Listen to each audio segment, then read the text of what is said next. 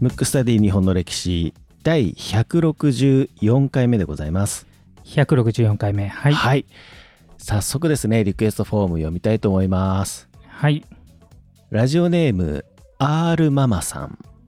リクエスト人物出来事は本田忠勝と。本田忠勝はい、うん5月人形をきっかけに4歳の息子が戦国武将に興味を持ち始めました。私は歴史のことがさっぱりわからなかったのでこちらの番組で聞いて勉強していた内容を噛み砕き息子に話しました。そうしていくうちに息子も私も歴史が大好きになりました。いいですねなんかね。でも早いですね4歳ってね。ね早いですよ目覚ねすごいですね、うん、でそんな息子のお気に入りが本田忠勝です。兜と槍がかっこよすぎるそうです。どういった人物なのか説明してあげたいので、ぜひお話を聞かせていただければありがたいですと。なんかね4歳の子がちょっと可愛らしいですねそうですね。これねちなみに、今日はね本田忠勝やろうと思うんですけどはい。リクエストにお答えしてうん。であの、まあ、戦国も割と久々なのかなあのそうですねっていうのもあってやろうと思うんですけど、これね4歳のねお子様のね、うん気持ちがわかるっていうかうんうん。皆さんねちょっとネットで叩いてみればわかるんですけどはい。戦国武将ってうん。江戸時代以降っていうのはちょっと武士道がちょっとなんていうの自分を出さずみたいな、はい。そんなイメージですけど戦国時代も自分で出してなんぼだから、うん。兜がみんなすごいんですよはい。あの装飾が。うん。で本田忠勝の兜ってうん。鹿の角みたいなのがすごいこう立派なのがドンってへあってかなりおしゃれな兜なんですよ。だからその4歳の息子さんがね、うんこの兜がいいっていうのはね、うんうんなんかわかる。ビジュアルがもしかしてねネット叩けば画像が出るかもしれないですね。うん。あとねこの武器はい。武器の槍うん槍がねすごくてトンボ切りって名前がついててはい。天下三名槍名槍っていうのは日本中の3つの槍の1個。うん。持ってたんですよ。これトンボ切りって名前なんですけど本田忠勝持ってた。これ槍もかっこいいんですよ。はいはいはいはい。だからこの子供的にはねもうビジュアル的に兜と槍でやられちゃうっていうこの気持ちはわかりますね、確かに今僕ネットで見てますけども、うん、これはまあかっこいいですね。でインパクトあるでしょ。絵になる。そう。で結構ねやっぱ戦国武将ってみんな兜気合い入れてるんではい。あの意外と毛がふさふさだったりね兜なのに、あのいろんなのがあるんですけど、うんうん。本田忠忠勝結構かっこいいんで、はい。皆さんも見てもらえたらなと思うんですけどあとね槍もね普通の人がねあちょっと最初にもう入っちゃうけどあの4.5メートルぐらいなのね。まあまあそれでも長いんだけど、はい本田忠勝は怪力なんで6メートルのす槍だったと言われてるんですよ。だからもうすごいかっこいいんですよ、なんかうん、近距離戦には弱そうですね。ね、そうそうそう、そうかもしれない。それはそうかもしれない。ね。すごいな、なるほど。まあじゃあということで今回はリクエストにお答えしてそうですね。ちょっと振りが僕がな長かったですけど。はい。はい、本田忠勝をじゃあはいやっていくということで、そうですね。うんじゃあ早速いきましょうかはい。じゃあまず、あの恒例の文豪は知ってますか？僕はでも名前は聞いたことありますよ名前は知ってる。うんで、内容的にはどういう人とか、そういうのは？知らないかななるほど、なるほうど。んこれね、戦国屈指の猛将なんで、はい、なんですけど、うん、なんかこう、徳川家康の家臣なんだけどね、なんか戦国時代って最終的に徳川が天下取ったんで、うん、徳川家康ってそんなに人気ないんですよ。確かに。なんかに日本人ってこうなんて勝った人っていうよりも負けた人の方がちょっとそそられる的なものがあるんで、で文豪もじゃあ戦国武将誰が好きって言ったらちょっと家康ってちょっとスポット当たりにくくない？そうですね。あんまり、うん。あんまりっていうかやっぱり出てこないですね最初には。出てこないよね最初の、うんでそれの家臣なんであのものすごく、えー戦国屈指の武将だけどなかなかスポット当たりにくいので今日はねちょっとそこのところをやっていこうかなと思うんですけど、まずねあの家康の家臣の中ですごく大活躍した人を徳川四天王って言ってはい。4人のまあものすごく活躍した武将がいるんですね。うん。そのうちのもちろん1人。うんうん。でそれが酒井忠次榊原康政井伊直政うん。と本田忠勝。はい。で文豪は知ってる人いた？そうなると、本田忠勝だけですね。だけでね。うん。だからこれね天下取って一人で天下取れないからその中の武将で有名な4人でさえもうん。知らない人が多いというね、うんううんんでその中で酒井忠次を抜いた榊原康政井伊直政本田忠勝を徳川三傑とも言うんでこの3人が一番活躍したんで、はい。でこの中でね井伊直政って後々井伊直弼が出る井伊家の、まあ、し実質初代なんだけどはい。あのこの人もすごいんでどっかでやりたいなと思うんだけど、はい。まあ、本田忠勝の方が武将としてはものすごく活躍してるんで。それをね。やっていこうと思うんだけどうん。まず13歳で、うん。まあ、この人はあの戦闘能力が高い人なんで主に戦争戦闘のところの話になるんだけどはい。まず13歳でね初陣なんですようー。ん。今で言うと中1ですよ。ね。まあ今と比べちゃなんですけども、若いですね。そうしかも有名な桶狭間の戦いデビューなわけですよ。そうなんだ。そういきなり日本史上に残る合戦デビューででで当然その時はちなみにお桶狭間の戦いっていうのは織田信長対今川義元のはい。戦いで、徳川は織田軍の中にいるわけですよ。うん。でその時は今川の方が全然強いんで圧勝するとみ思われてたんだけど皆さんご存知織田信長が勝つと。でその中で、まあ、要するに強い相手で初陣なんでうん。結構大変じゃない？だって、はい。あの要するに殺し合いですから。はい。でその時におじさんと一緒に参加したのね自分のお父さんは自分が1歳の時に亡くなっちゃったんで、うんあのおじさんに育てられたんだけどそのおじさんがやっぱり初陣だから手柄を立てさせようとしてねうん。あの組み伏せたわけ敵を。はいうん。で忠勝にじゃあ首を取れと、うん一。番最初の手柄はお前にやるって言ったんだけど13歳初陣なのにうん。おじさんの手柄をで首取っても意味がないっつって自分で取ってくるっていうね、もおーう初陣からもう気合が違うっていう すごいな。なかなかのエピソードでしょ？はい。でその後ね戦いといえばあ徳川の戦いといえばもう必ず参戦するんだけどもうん。次にね姉川の戦いっていうのがあるわけはい。姉川の戦い覚えてるいや姉川の戦いっていうのはね、ー。うん。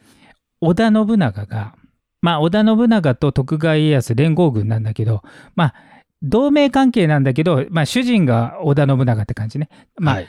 一応対等だけど、まあ、ほとんど進化みたいな感じなんだけど、それと浅井。仲政と。朝倉家が戦うわけうんうん。今でこそうちらは現代から戦国時代見てるんでうん。織田信長強いだろうと思うけど当時は浅井朝倉の方がちょっと勢い的には強いわけはい。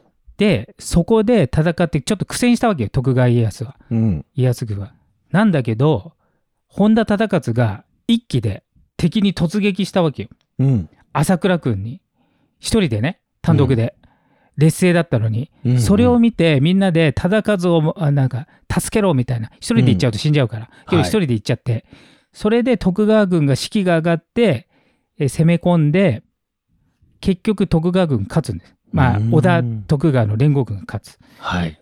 それも本田忠忠勝がうん。一騎掛けをしたというね、うん。伝。説が残ってるものがあるんですよ。あとその後はねこれもねあのこの番組でやったと思うんですけど、えーこの番組徳川家康やってますよねあのあれはちょっとあれか公開収録でそうですね。公開収録の時ですね。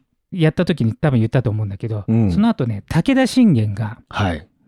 上洛するっていう話があるわけね、はい上洛っていうのは京都に行ってうん。将軍を盛り立てるっていうその通り道に徳川領と織田領があったんでうん。そこで織田徳川連合軍対武田信玄という戦いがあったわけはい。これ文豪覚えてる？はい。これ覚えてますよ。これ有名な徳川なんとか事件が起きたわけですよ、うん。家康がうんこ漏らす事件ですね。そうそうそうこれはもうさすが文豪、はい有名な話ではい。このねうんこ漏らした時近くにいたのがやっぱ本田忠勝側近だ、ああ、そうなんだ。それで「殿うんこ漏らしたでしょ」って言ったのがうんあの本田忠勝がいや味噌だって言い張ったんだけど なるほど。そういう事件が起きたのも、あの本田忠勝が側近なわけうん。でこの時にもうボロ負けしたわけねはい。ボロ負けして恐怖のあまり家康がうんこ漏らしたって話だけどうん。その時も結局しんがりを務めたわけ一番最後でうん。家康たちを逃がして自分はもう死ぬことを覚悟して徳川あ徳川じゃない武田軍に対峙したわけ、なんだけど結局無事に逃がすことに成功したわけちなみに本田忠勝はちょっと最初に言い忘れましたけどはい。57戦無敗ですからわあ、すごい。で戦場で傷を一つ取ったことがないっていうねすごい。。負ったことがないい殺し合いを57回もやってしかも自分たちの軍がね劣勢だったりしても、傷を一回も負ってないという、まあ、とんでもない猛将ですからこういう戦のために生まれてきたみたいなね。そうそうそうそうもうねさい戦サイボーグですようん。それで徳川家康に忠誠を誓ってるんでうん。自分の命を何度も投げ打ってんだけどむちゃくちゃ強いんでうん。結局は無傷で常に勝って終わるわけ。で武田軍と戦った時に、まあはい。その戦い的には武田の圧勝なんだけど、うん。家康は、まあ、あの命は助かったと。うん。でそれを、まあ、本田忠勝が守ったとうん。いうことで武田軍から、うん。えー家康に過ぎたるものが2つあると。はい。家康にもったいものもったいないものが2つあるって感じですね。唐の頭と本田平八っていう言葉があって、うん。唐の頭っていうのはあの家康も兜がすごい飾ってたわけはい。その飾りがすごい豪華でうん。でその時も武田にボロ負けしてるから弱いくせにそんなかっこいい兜してんじゃねえよみたいなイメージとはい。弱いくせに本田平八っていうのは本田忠勝の別名本田平八郎っていうのねはい。だから弱いくせにめちゃくちゃ強い武将を部下に持ってんじゃないかってことでうん。武田軍に言われたぐらい大活躍するわけですよすごい。でその後歴史はまあ信玄もね病気で死んじゃったり、はい。で織田信長も皆さんご存知のようにはい。本能寺の変で倒れるわけうん。明智光秀にやられるわけうん。でその時に家康はもちろん織田と行動を共にしてんだけどその時たまたま大阪の堺にいたわけはい。で京都で織田信長が殺された時に家康も、ね、狙われたわけなるほど。刺客にね狙われて、ですごい少ない人数で堺にいたからうん。織田信長でさえも倒されたから自分はもうやばいとうん。家康はだからね切腹しようとしたわけよそうなんだ。そう堺で自分で死のうとしたところを、はい。本田忠勝が止めてうん。殿絶対大丈夫ですからって言って止めて、うん。有名な伊賀越えっていうこの伊賀越えもすごいんですよ刺客に狙われてうん。うん。まあ詳しくは多分家康の回でやってると思うんですけど、はい。実はねい伊賀越えって意外と,、えー、とその堺から自分の本拠地の三河に戻るっていうこれがね命からがらうん。家康が死を覚悟してるんだけど、その時もずーっと励ましたり側近として付き従ったのが本田忠勝。忠誠心というかね。そうそうそうそうそうだから家康でも死ぬって言い出したっていうのもまあだからよほどの窮地に陥って、う。うん。ん、でそれもね救ってるし。うん。あとはねえっ、と実は家康と秀吉が1回だけ戦ってるの知ってる？あれです。えー、長くての戦い？よく覚えてる小牧長久手の戦い、はい。うんうんうんうん。でこれは実は本田忠勝いつもは戦うんだけど留守を命じられてたわけはい。けど徳川軍が劣勢だったわけねうん。秀吉の方がちょっと優勢だったわけで秀吉当時16万の兵を持って大軍で攻めてたのに、うん。家康が劣勢だってことで本田忠勝が留守だったのを出陣してうんしかも500機、うんうん。16万に対して500機でうん。奮戦して実はこの戦いやや徳川優勢で終わってんのよ。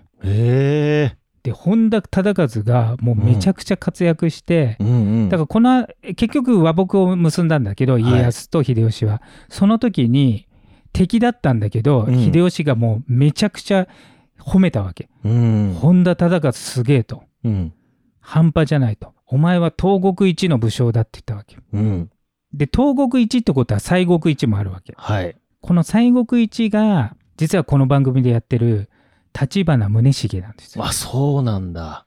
うんこの番組で第何回か忘れましたけどやってるんですよ。はい。うん、やってますね。だから秀吉曰くこの日本の中でうん。2人東国一と西国一がいてはい。1人が本田忠勝うん。もう1人は橘宗茂なんですよ。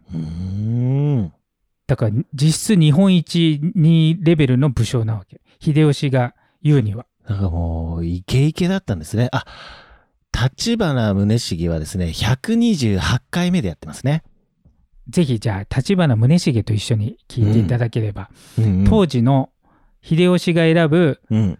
日本1位の2人ですから。うん東が本田忠勝で、本田忠勝。西が、西が立花宗茂。九州の人ですから、うん立花は。ただ、本田忠勝は無敗ですからね。うん57戦無敗ですから。それもすだかごいよな。ら、あの、立花宗茂もすごいですけど、まあ、かなりすごい。うん。で、当然、徳川家康に付き従ってるんで、はい関ヶ原の戦いも大活躍するわけですよ。まあ、その活躍がね、うんえっ、と、実って、家康が三河から江戸に移るわけですよ。関東に。うん。その時に、あの、い今でいう千葉県の大滝ってとこがですね。うん、ありますね。上総っていう国あそこの藩主になるわけですよ。うんうん。当時のあの徳川の武将の中では2番目に石高が多い城を任されたという。はい。まあじゃあうん信頼はやっぱり絶大だったっていうことですね。絶大だったっていうね。うんうんで、意外ともう猛将でね、すごい武強い武将なんだけど、町づくりも実はうまくて、あとね、城づくり。これも実は上手で、へえ。だから領民からも慕われてるわけ。うんうんうんで、後々その大滝から、えっ、と、伊勢、伊勢神宮がある伊勢の桑名藩に移動するんだけど、ここでも町づくりがすごく上手で、うん。うん。今の伊勢桑名の町の基礎は本田忠勝が作ったとされてるんですよ。そうなんですね。うん、だからあまりの強さに、うん。そのなんていうの猛将の部分が強調されるんだけどうん。実はそういう政治力もあったというねうんうん。人なんですよ。でも、街づくりとか城づくりが上手って、やっぱりスペシャルですよね。そうそうそうそうそう。で領民にも慕われてたから、はい自分は強いけど、うんまあだから民には優しいっていうか、ううんんあともう一つがはい。何年か前の大河でやった真田丸でやったはい。真田丸でおおなじみのあの真田正幸と幸村という親子がいるわけですよ。うん。この親子が関ヶ原の戦いとは別で徳川家康の子供の秀忠が関ヶ原に向かうのを阻んだんですようん。真田親子が。はい。なので関ヶ原の戦いが終わった後に2人は死罪の予定だったわけ。うん。なんだけど真田幸村から見たらお兄ちゃんうん。真田正幸から見たら長男息子の嫁が本田忠忠和の娘なの。ああ、そうなんだ。だからこの2人の命を何とかしてうん死刑はやめてくださいって家康に頼んだのも本田忠勝、うーん。どこかじゃあ、こう、情的な部分も持ち合わせてるんですね。そうそうそうそうそうだから本当は死刑だったんだけど、うん工藤さんっていうまあこれあの大河でおなじみの,、はい。あの和歌山にまあ幽閉っていう形ね。うん。で結局正幸はそこで死ぬんだけど、うん。真田幸村は脱出して、うん。大阪冬の陣夏の陣で大活躍するという、うん。まあ本田忠勝だけじゃないんだけどね、うん。何人かの人が家康に頼んで死罪だけはって言ったのが真田幸村が後世に名を残すために、うん。そこで命が救われたっていうね。うんいや、なんかこう、つながりますね、なんかね。そうそうそうだからね人柄がすごいっていうか、ううんんただねやっぱりね戦国の強い武将ね、うん。うん、で1個前のえーちょっとプレミアムの時に中国系もやったんだけどはい。これね戦に強いこれはどこの国でもそうなんだけどうん平和になってくると、あの武力が強い武将って活躍の場がないわけよ。はい。そうすると政治の中枢からこう遠ざけられて、うんまあ、中国だったら殺されるケースが多いんだけど、まあ、日本はそこまでしなくて、うんだから実は本田忠勝って平和になっちゃったんで関ヶ原の後、晩年はちょっと不遇な日々を過ごしたんですよ。けど徳川あ徳川家康にずっと忠誠を誓っててはい。側近で活躍してて最後はあの重く用いられなかったんだけど、うん。それでも自分は家康に対して忠誠がすごくてうん。この自制の歌っていうのがね、うんうん。えー残っててうん「死にともなああ死にともな死にともな深きご恩の君を思えば」っていううん。句を読んで死んでるんだけどうん。まあ死にたくないとはい。殿が生きてるから。うん。家康と一緒に家康が生きてる限り忠誠を誓いたいって言って死んでるわけけど晩年はうん。結構遠ざけられてたわけ。あうのん。戦いがないから。はい。でもね最後まで忠誠を誓ったっていううん。なんていうのか戦国時代って意外と裏切りとかねはい。この番組でも言ってた言ったと思うんですけど江戸時代になってからは殿絶対ですけど、うん。ええーと戦国時代っていうのは武将の方が殿を選ぶ時代だからうん無能だったら結構こう殿を変えてる人が多かったんだけどはい。本田忠勝は本当家康がまだ全然ちっちゃい時からずーっと忠誠を誓ってたっていうね。そういう紋章なんですよ。なんかもう非常に強い絆があったっていうことですよね。そうそうそうそうそう。で、えっ、と、まあ、最後の最後でうん。脱線がてら言うと、うん。この本田忠勝のうんずーっとこれ代々ね家が取り潰されなくて今まで来てるんだけどはい。ちなみに言うと子孫が本田忠勝の子孫で、現代で有名人がいるんだけど、うんうん。財界にいるんですよ。おおそうなんですね。財界でうん。有名な方とい言えば文庫誰ですよ今今今の今現代日本で財界でちょっとこう有名な人。いやもう超でかい会社の創業者したらもうソフトバンクの孫さんか楽天の三木谷さんとかじゃないですかね。正解楽天の三木谷さんがあ本田忠勝の子孫なわけ。あそうなんですね。そうだから実は子孫も今大活躍してるんですよ、すごいですね。すごいよね。なんかねこのつながりがすごいですね。つながりそうそうそう。うん。だから戦国時代は猛将で子孫は現代でビジネスマンとして日本を牽引してるという、うん。まあそういう方ですね。そうなんだ。いやーなんかいいですね。なんかね本田忠勝、ちょっと。そうですね。あとちょっとね画像でちょっと兜と槍をちょっと見てもらうと。はい。あの戦国時代のその武将の兜のそのなんていうのか個性の出し方っていうか、うん。そういうのもちょっと見れると思うんでぜひそれも確かかめていただければいいかなと思います。わかりました。ということで今回のテーマは本田忠勝でしたくラジオだべ？むくむくラジオだべ？